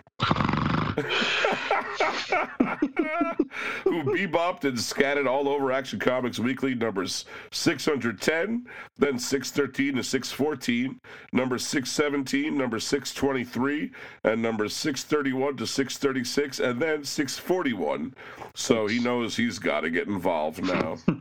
Oh boy. Yeah, I know you're excited, Chris. It's is always Mhm. time for you to start put the eye mask down, maybe. Uh, we rejoined Superman and Hal in hell. So things did get worse. Then. I would think so, yeah. Even worse yet, Superman appears to be KO'd. He's just knocked out, floating there, and Hal holds on to the big fella's feet so he doesn't plummet into the lava lake below. Superman, Superman, Clark, what's happening? What's the matter? Clark, please talk to me. A giant bird descends on Hal and is rather pleased to find two such virtuous souls in its realm. Who are you? What is this place? This is the pit Stygian. Tis the end of hope of any foolish mortal goal. You'll taste so sweet, my lost Viridian friend. Pray give me leave to dine upon your soul. You know, when you say it so poetically, it's really hard to refuse. It? it sounds almost romantic. I got to It tell you, I does. love it. Yeah. It does. That's, I, I I feel flattered. uh, Hal replies with, This is crazy. I don't believe in hell. I don't believe in any of this happening. It's got to be some kind of delusion, a hallucination.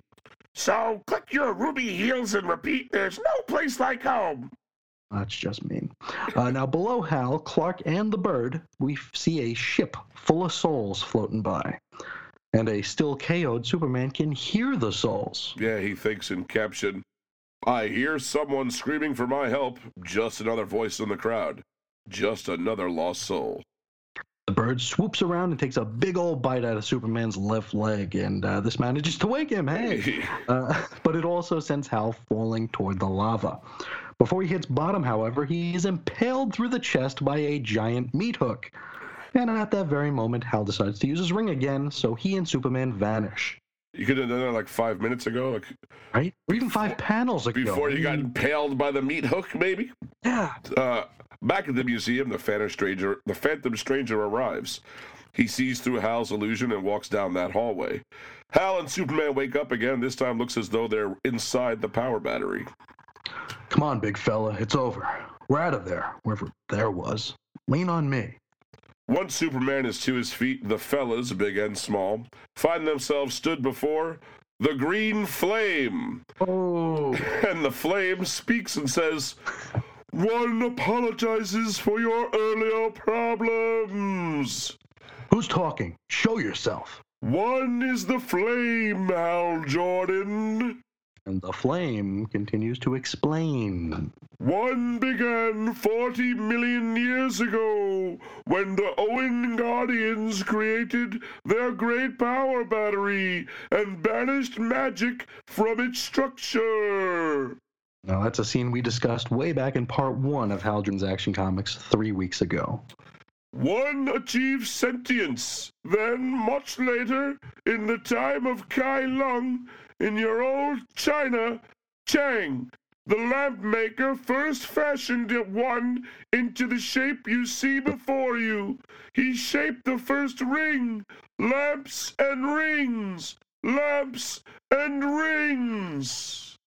Alan Scott, the man who called himself Green Lantern back in the 40s, did he own you?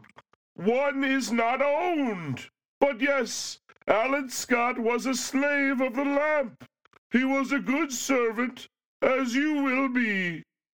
Superman says, What did you mean when you said Hal would be your servant? That Alan Scott was a slave of the lamp? A figure of speech, no more. Hal Jordan, it is time for you to assume your predecessor's mantle, to cast aside your ring, to take another one that I will give you, made up of one's fabric. Time to leave science and embrace magic, the true power. Hal doesn't think long before saying, No way. The Flame continues trying to bend Hal's will and insists upon him that he denounce science and embrace magic. And just then, the Phantom Stranger shows up. Uh, He says, Look at me, Jordan. The flame can be controlled. Although it is a force for anarchy, for chaos, for wild magic, it can still be tamed. Alan Scott did it. You can do it too, Hal Jordan.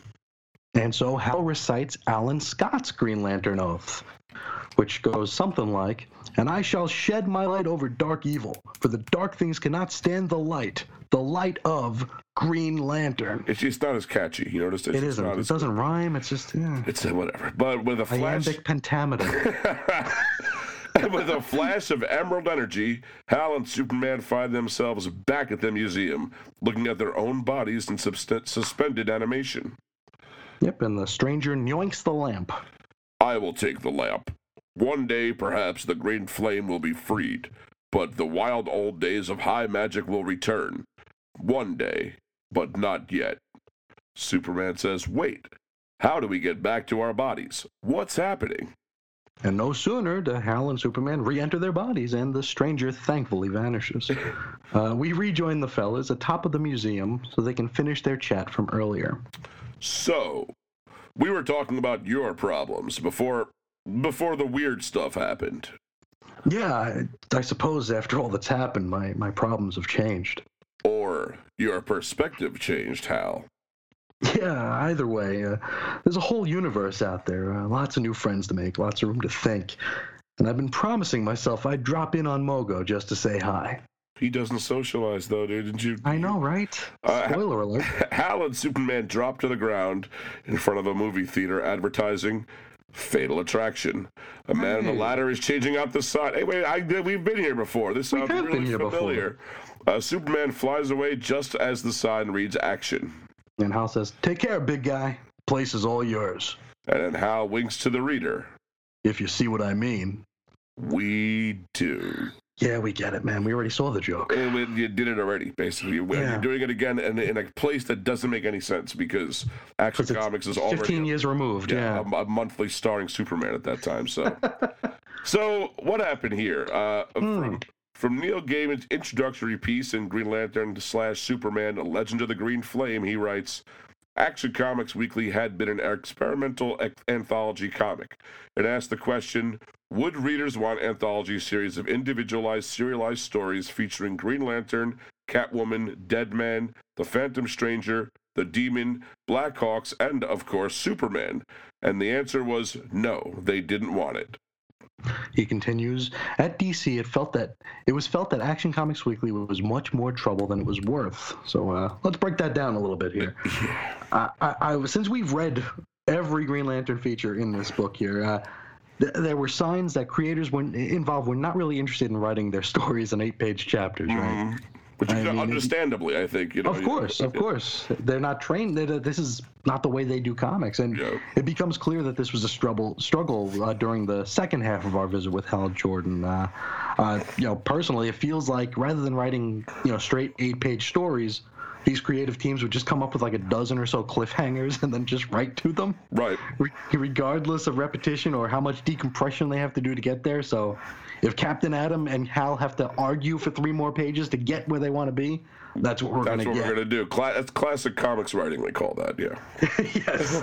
Now, and also, if you recall, the Mike Gold piece that we read a few minutes back, uh, he said that they weren't trying to be all things to all people. Uh, they were just hopeful that there might be a story or two each issue that folks enjoyed. But uh, from Neil's uh, introductory piece here, he I don't think he buys that. It's also not a great way to sell comics. You know what I mean? I mean, people are not going to buy a whole comic for one story. This that's the problem here. Especially an over an, an expensive one that comes out weekly. Exactly. Yeah. It's Yeah. Over, over large. I mean, you know, this this seems to be common in a lot of comics industry of just this belief that if someone enters the store, they're going to leave with a comic regardless of nothing. And at Yeah. least for you, that is not true.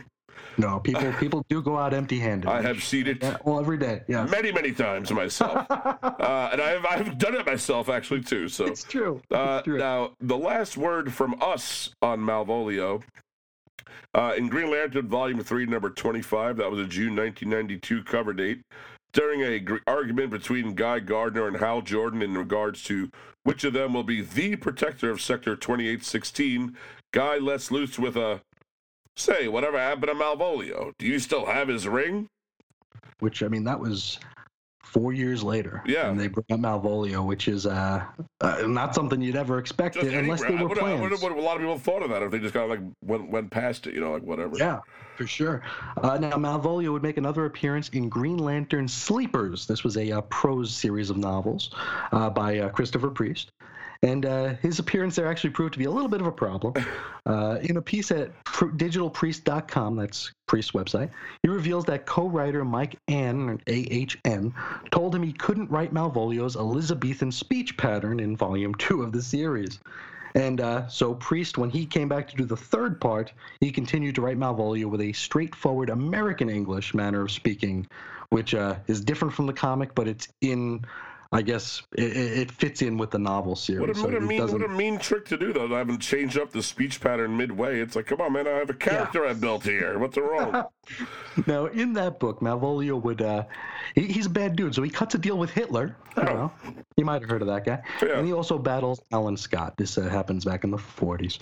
Uh, we want to mention that the th- all three volumes of Sleepers is available as like audio dramas from Graphic Audio. Oh, I think that. that's graphicaudio.net. You can find those. Uh, we also have uh, some bits and pieces from a Usenet post of Christopher Priest that was dated back on April 26, 1996. Yep. He gives us the statistics of Malvolio first. Yeah, for the, this is the yeah the specifics. Born in England the year in the year 1612, his father was an off-worlder, a Green Lantern from Space Sector 1634. There was no GL of Earth at that time. Malvy's dad was a big blue-speaking guy. He fell in love with an Earth woman, probably against the Guardian's wishes. Now, regarding Mal's Alan Scott esque uniform, he says, There was a reason for that, but I honestly can't remember. I believe we were going to asset Scott's uniform, uh, based that was actually oh, we're going to assert Scott's uniform was actually based on Malvolio's. and when asked, does Malvolio have a connection to Alan Scott? Nope. Quick and to the point. now, uh, also, did Malvolio's power ring work on wood? He said Malvolio, like Priest, doesn't need a ring. See, Denny O'Neil, my GL editor at the time, and I agreed the limitations of Hal's ring were ironically imposed to keep him from going nuts. That the limitations were mostly mental or post hypnotic. Malvolio didn't know any of the rules. He doesn't know his ring can't work on yellow, so Malvy's ring can. In fact, Malvy, like Priest, can connect the GL force without a ring. When someone comments, it looked like it worked on yellow. He said it did work on yellow. Uh-huh. And then when asked about the patricide in there, Yeah, Malvolio was, is insane, a congenital defect. He has major ego problems. Although he worshipped his dad, at some point he realized his dad was an idiot, and that he, Malvolio alone, should have the power of the green flame. He killed his dad in his sleep, an incredibly ignoble gesture, and something that fuels Malvy's insanity all the more. he was asked, was Priest, and that was, they mean the red alien priest, not Christopher Priest, uh, was he involved? Malvolio was never a Green Lantern. His father was. Malvolio killed Dad and took his ring, but he was never a member of the Corps. On behalf of the Guardians of the Universe, Priest fought Lord Malvolio. Priest was booted out of the GL Corps by the Guardians because he refused to kill Malvolio. Instead, Priest imprisoned Malvi, and the little fathead pipsqueaks took Priest's stripes. So, did Priest get the job of GL after Malvolio killed his father? Yes. Ah. So, so everything comes together here. yeah, and I mean, it actually does make sense, and then why. Priest did that uh, thing to uh, Hal Jordan. Yep. even though it was a crazy hoax, but he did whatever it was. And then when describing Malvolio's world, Yeah, Priest goes, here's where it gets loopy. And yes, it's probably my fault.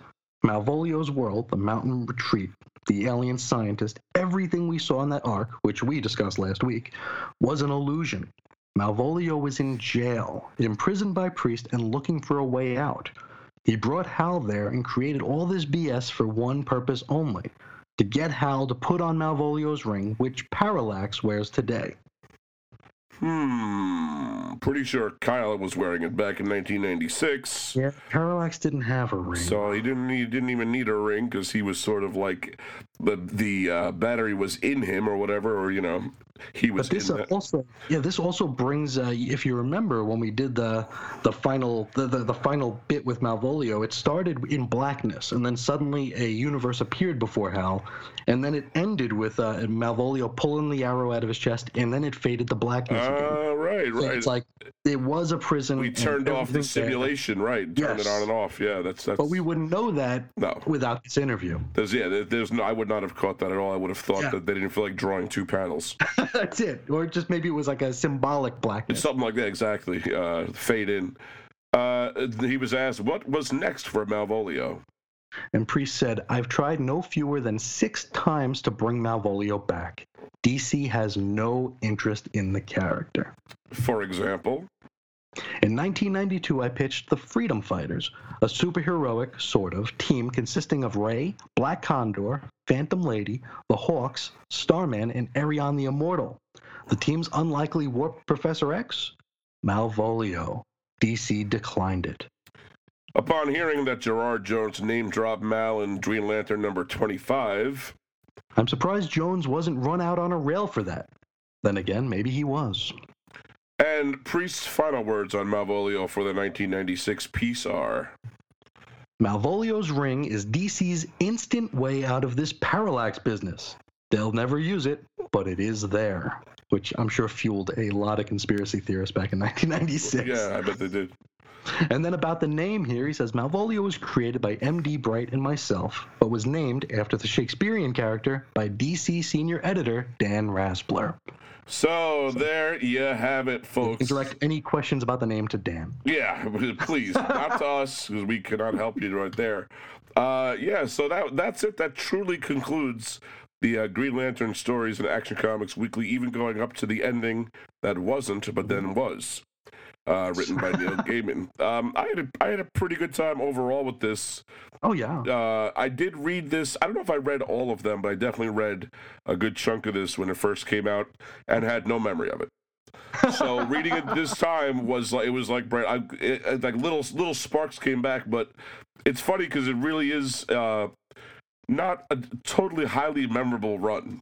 No. You know, a lot a lot of goofy things happen, but not a lot of like you know uh, stunning moments happen. Right? Would you say that's true? but uh, yeah, a lot of a lot of stuff that had editorial like stuck the landing could have been very interesting moving forward. You know, things like like Hal's mind being altered by the ring. I Mhm. mean that that could have been something that haunted haunted the Green Lantern books for years to come.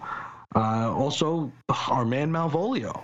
Right. Uh, that that could have been something huge. Uh, you could have had during the uh, during the Jerry Jones run, or even further, if there was going to be one. You just have Hal's ring mess him up once in a while, and Yeah. nobody knows what it is, and it's and then ultimately it's revealed to be a callback to our man Malvolio. I mean, there, there were a lot of really cool stuff, but.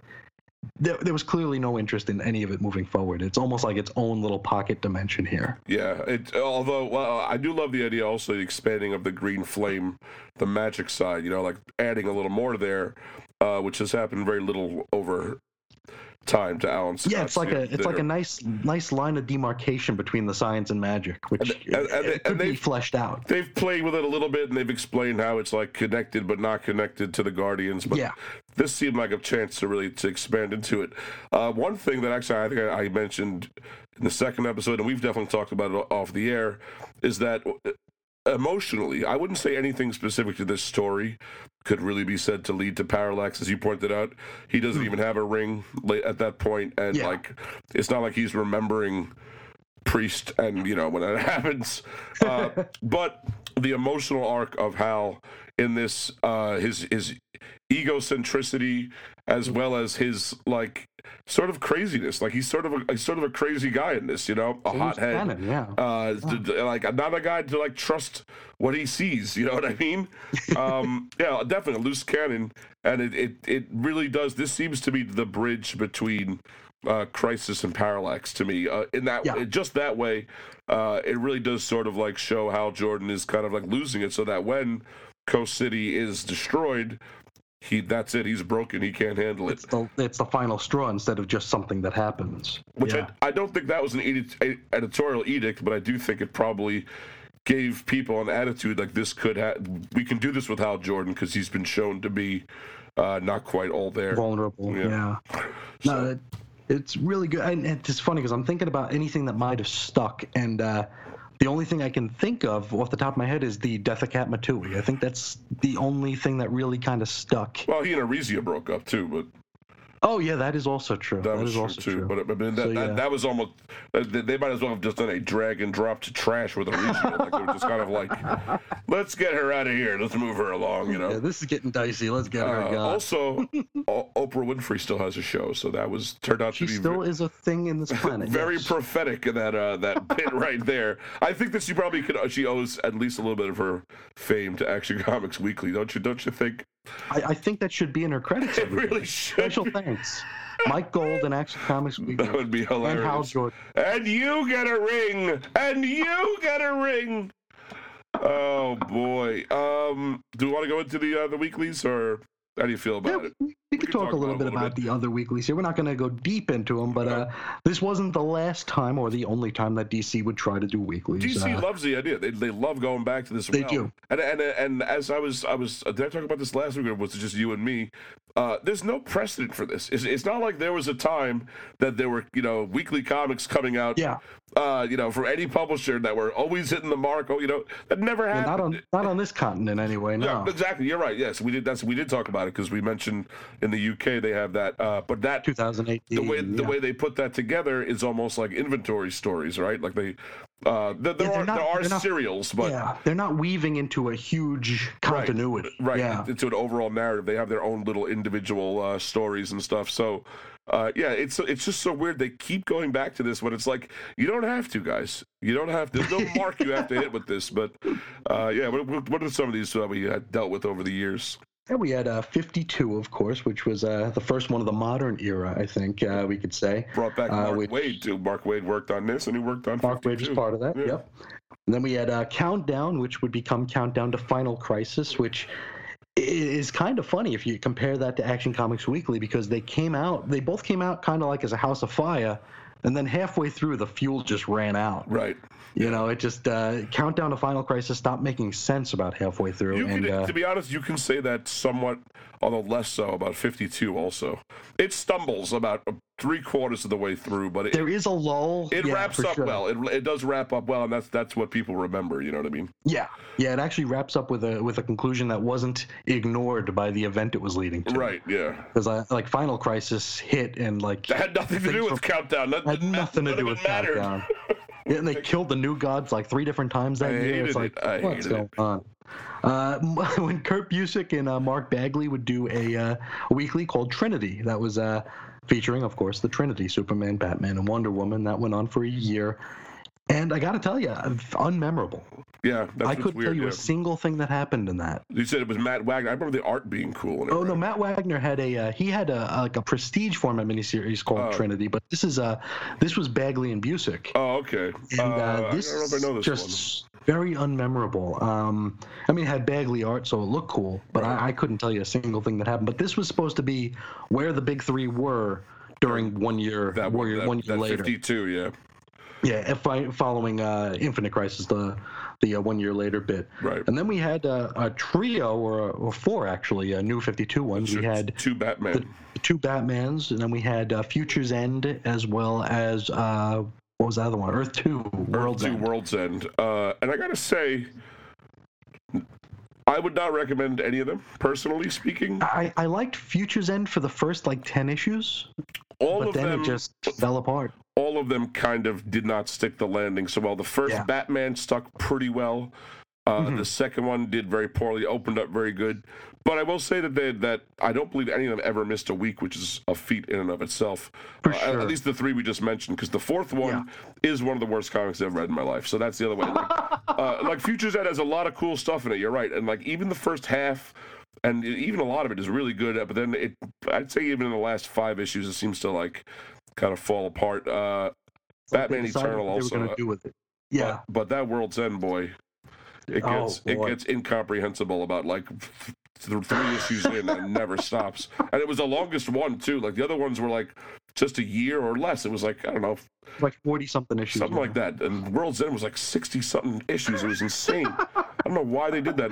Uh, another one you're sort of forgetting, but not forgetting, because doesn't it doesn't supercut would be Wednesday comics, right? That was, Was weekly. that weekly? I believe Oh, that was weekly. I yeah. wasn't sure if that was weekly or monthly. No, that was, that I believe that was a weekly jammy, and uh, yeah, Okay. it was, and uh, that came out for a while, but that was also sort of like a 2000 AD, not really overall Yeah, like continuity. strips. Yeah, they were all like Yeah. little comic strips, so that was a separate thing. But production-wise, I'm sure it was still somebody's nightmare. You know what A I mean? headache. sure. Herding cats like nobody's business. Definitely. Uh, now, uh, besides weeklies, DC did have more anthologies, uh, but not not that event, adventure comics. that no, that one never happened, folks. No. But uh, I, off the top of my head, I can only think of a couple for the modern era. And the first one was that horrendous Legends. Is it Legends of Tomorrow? It was Legends of Tomorrow. That was one of the worst uh, cash grabs in recent years, where they used the Oh, title boy. of a show. the title of the show. to yeah. showcase a bunch of t- stories that had nothing to do with. I don't think I don't think even most of the people in the stories were on the show. For example, one of them was a Sugar, and and Spike, uh, which which really believe me, I, I- should have been in love with that series. I, it's one of the more upsetting things That in scratches where you itch. Yeah. There's also uh, I'd say every year though they do a like a Valentine's Day one. You know, sure, they do the, the holiday themed Halloween, Christmas. and they have yeah. that they have that workshop thing now every year. So they have they have those new creator workshop Hmm. anthologies. It's not. It's sort of the, what you're talking about. Not really the same thing though. It's not a series. Yeah. Uh, so as far as the anthology series, I really can't think of one. I, you know, it's something I, I always love the idea of, but Mhm. in, in practice, it's never good. You know what I mean? Because it's funny, we talked about the price of Action Comics Weekly. It was a Mhm. dollar fifty compared to seventy five cents for the other books. sure. And uh, we looked at Legends of Tomorrow, and when we saw the price on that, it was it was seven ninety nine, right? eight bucks, yeah, something like that. yeah. Which which is at the end of the day double the price of a regular comic. So I mean, it's, it actually goes with the quote inflation of comics yeah. retail, which but still, I mean, eight dollars for a comic book is is insane it's ridiculous. especially when it has nothing to do with anything, which might be a good reason why uh, we've got these Walmart anthologies now. Yes, these, Got this, this is much better value for sure. Yes. Absolutely, yeah. Absolutely, they're uh, five dollars available at most WalMarts. I don't know if every Walmart. I've I've heard people, I've seen people online say they can't find them or they Yeah. don't get carried at their store. I, I've seen I've seen both. I've seen they can't find them, or I have there's so many copies that they're you know paving the That streets with them. You know, yeah. It's like- 'Cause that that's the way it is in my neck of the woods where I was waiting for because I'm I'm an idiot and I'm a Titans completionist. So Mm. anything with Titans on it, I'm gonna get. oh, I got the Swamp Thing one. I had to. I, I got that one too, yeah. But uh, I was waiting for Teen Titans Giant number four to come out, but they wouldn't put them out because there were still tons of everything else. They couldn't. They couldn't. Literally, could not fit them in that in that little bin. Yeah. So it's like it's like part of me wanted to like just start hiding them around the store. It's like put it out. but uh, that that those are those are books I kind of feel uh, I, I kind of feel iffy about because uh, I, I think uh, the way they're marketed is for new people, but they're definitely not marketed to new people. They are for people like me. They are for completionists who can't miss the issue. And uh, I think well, you know, I I think they might be for new people, but they're not meant to direct anyone to the comic store. You know, you True. you see those as as it's obvious. All of the books have some kind of tie into a show on the DC universe, or they are Superman or Batman. In which case, you know, there's always a reason to put those yeah. comics out. For sure. Um, and inside, what it is is it's it's four stories each, or five, is it? It's four stories. One is going to be brand new. It's like a ten-page brand new story, reprints, yeah. and then reprints from different eras. Uh, and not not necessarily like if you buy the Superman one, you're not getting four Superman. Stories. No, you might stories. get like Terrifics is one of them. Yeah, you're gonna get like thing. Terrifics. You're gonna get Aquaman. You're gonna get uh, a Green Lantern story, and they're from all different continuities, all different eras. So it's it's like it's just a a mishmash. I mean, so if you're looking to dip your toe in, that's a good place, and and I could definitely see and the a price case. is fantastic. The price is perfect. I could definitely see a case like when you know when you were a kid and you're going on a long trip with your mom or whatever, and they'd buy you buy you a comic to shut you up. Keep you quiet, yeah. There's a great one to buy. So uh, I can see it being used for that. But you're right. It does not seem like a thing like. Wow, I loved I loved reading, you know, whatever 1980s New Titans in here. Let me go to the store and be like, what the hell am I looking at? You know, who is who are these people? Like, what is happening? For sure.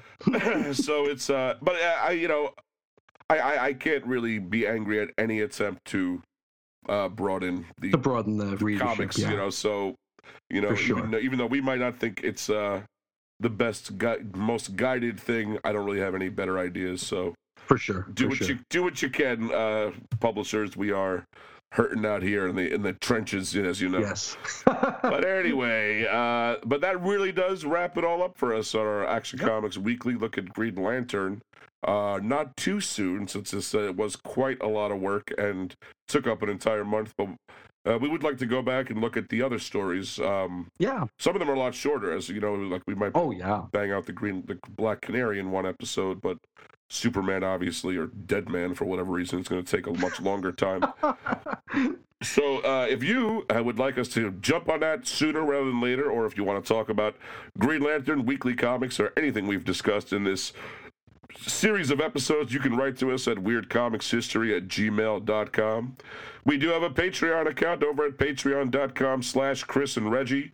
If you like what we do and you want uh, some patron exclusive content coming out every month, please uh, feel free to donate a couple of bucks. Absolutely. You can follow us on Facebook at facebook.com slash cosmic T-Mill history. We're also on Instagram at cosmic T-Mill. And we're on Twitter at Cosmic T-Mail, and I'm on Twitter at Reggie Reggie. I'm at Ace Comics. You can check out our weekly writings on DC Comics and also some classic writings at, at WeirdScienceDCComics.com. We're also uh, all over that podcast, or, or you're all over it. I got a couple segments. We got we got a couple of we get in there. We elbow up in there, and uh, We do. You can see Chris's daily writings on DC Comics every day of the week on Chris's on InfiniteEarths.com. You review a different DC comic from any point in the illustrious history, and uh, it's been a catch-alls catch-can lately. I think huh? you've been going just wild in there. It's true. I uh, today, I uh, as we're recording this, I did the first issue of uh, Young All Stars, which really makes me want to do an episode on it because there is just so much Oh, like, there's ties a in. lot in there, boy. Li- literary tie-ins, comic tie-ins, pop culture tie-ins, This could- World War II tie-ins. It's Could be a big and, Roy uh, Thomas episode too. absolutely. It could be. A, it could be a whole thing that just takes over our lives. But uh, we'll hold off on that for a Little while. while, since little did a month while. of DC. Uh, you can check out the show site. That's weirdcomicshistory.blogspot.com, where you can find all of our posts, all of our uh, show notes, and links, images, all that good stuff.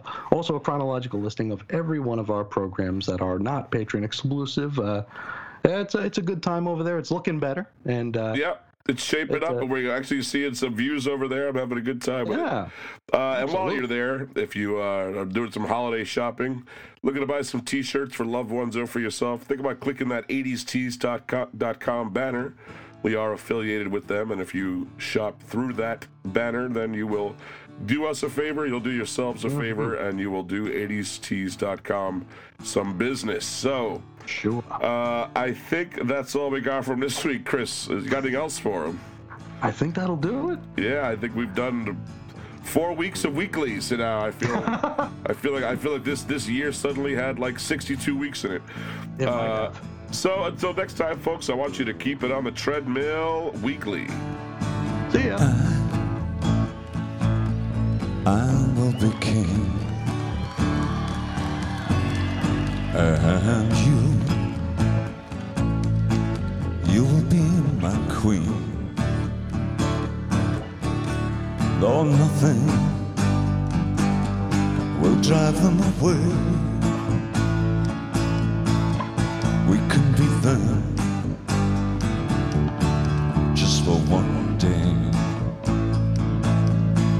We can be heroes just for one day.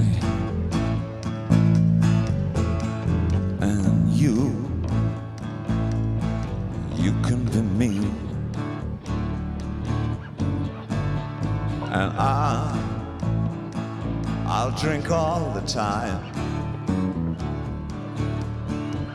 For we're lovers, that is a fact. Yes, we're lovers, and that is that. Though nothing will keep us together, time just for one day.